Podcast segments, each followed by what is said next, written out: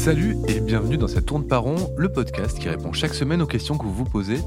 Vous avez des interrogations sur votre rapport aux autres, au monde ou à vous-même? Eh bien notre psychanalyste et psychologue Mardi Noir est là pour tenter d'y répondre. Bonjour Mardi Noir. Bonjour Christophe.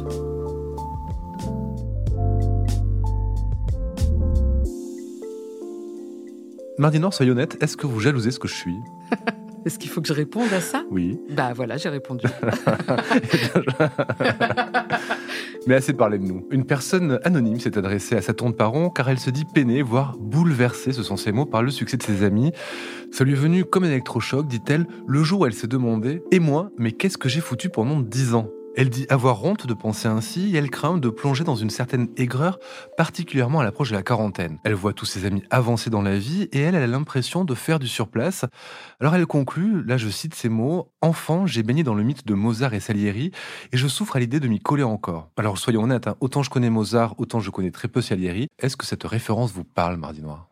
Écoutez Christophe, je ne suis ni historienne ni spécialiste de Mozart, mais j'ai fait un petit tour sur France Culture et Wikipédia et j'ai appris quelques trucs qui vont pouvoir nous éclairer. Déjà, chose que je ne savais pas, on ne connaît pas les raisons de la mort de Mozart, même s'il est légitime de penser qu'il est mort de maladie. Mais les contextes d'énigmes laissent toujours place à des théories farfelues. Et parmi celles-ci, on a celle qui suppose que Salieri aurait tué Mozart par jalousie. Salieri est un compositeur contemporain de Mozart, de quelques années son aîné. Comme on le sait tous aujourd'hui, Mozart est un génie. Plus rares sont ceux qui connaissent Salieri. Pourtant, à son époque, c'était un musicien incontournable, le professeur entre autres de Beethoven et Schubert. Mais d'après certains historiens, on note bien une forme de rivalité entre Mozart et lui. Des lettres de Mozart adressées à Salieri démontrent quelques éléments d'agressivité. Mais selon les spécialistes de la période, cette agressivité serait plutôt celle du père de Mozart. Le fils aurait été influencé par moments par le père dans cette rivalité avec Salieri. Ce dernier avait beaucoup plus de succès de son vivant que le jeune Amadeus. Pourtant, quelque temps après sa mort, Salieri, dans un moment de folie, aurait dit avoir empoisonné Mozart.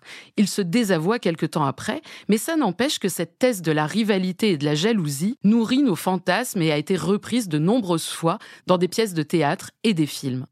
La postérité de Mozart a tendance à renforcer ce mythe, comme si Salieri avait vu le talent à venir et s'en était débarrassé.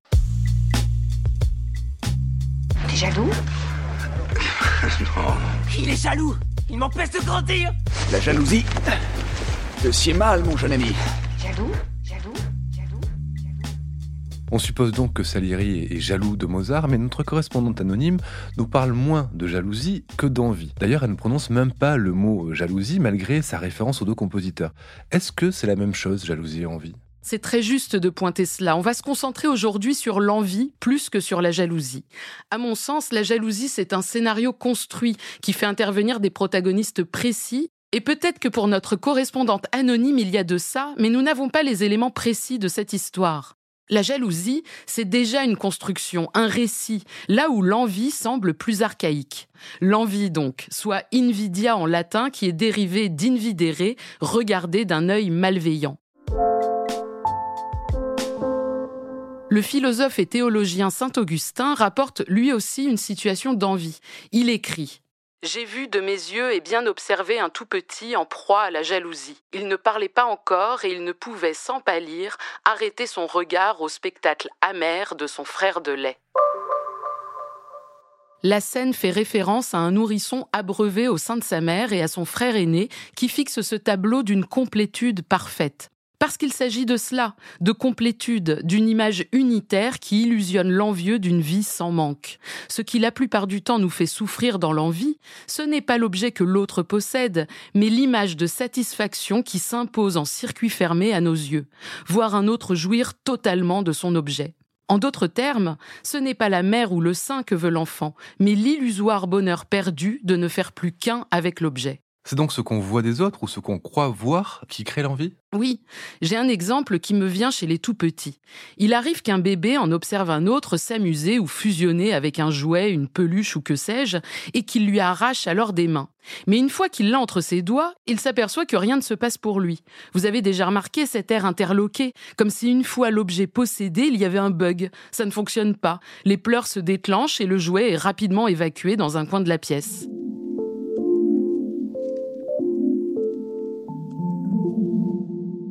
Et j'ai un deuxième exemple chez des enfants un peu plus grands, qui ont compris que piquer le jouet n'allait pas leur procurer la même joie. En revanche, certains savent qu'en volant le jouet d'un autre pour le narguer, ou pire, cette scène qui se répète à l'infini, ceux qui détruisent le château de sable d'un autre ou dégomment la tour de briques. Bref, le plaisir ici est plutôt d'avoir coupé l'autre de sa satisfaction.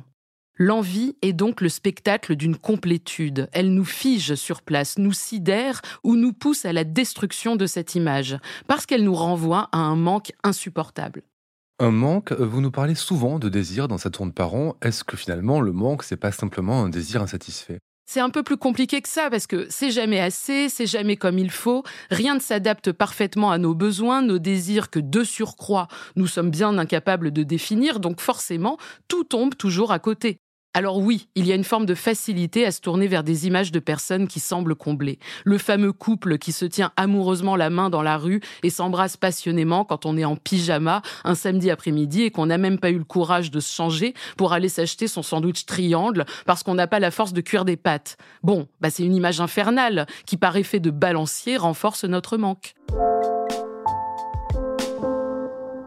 Fond, Salieri, c'est nous tous devant le spectacle de Mozart et son piano, devant cette unicité fascinante qui nous fait vite oublier qu'Amadeus croulait sous les dettes et la maladie, qu'il est mort prématurément et a été enterré dans une fosse commune. Chacun a affaire avec son manque, avec ses pertes, avec son vide. Je me méfie profondément des discours qui tendent à faire croire que la vie peut un jour nous combler.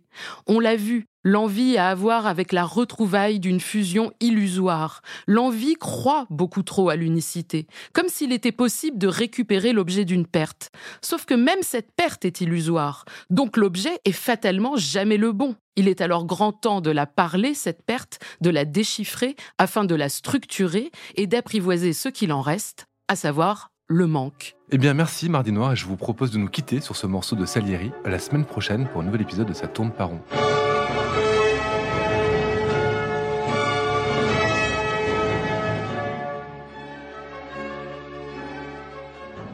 Ça tourne par rond est un podcast de Mardi Noir produit par Slate Podcast. Direction éditoriale Christophe Caron, production éditoriale Christophe Caron et Nina Pareja, prise de son Nina Pareja, montage et réalisation Aurélie Rodriguez. La musique est signée Sable Blanc.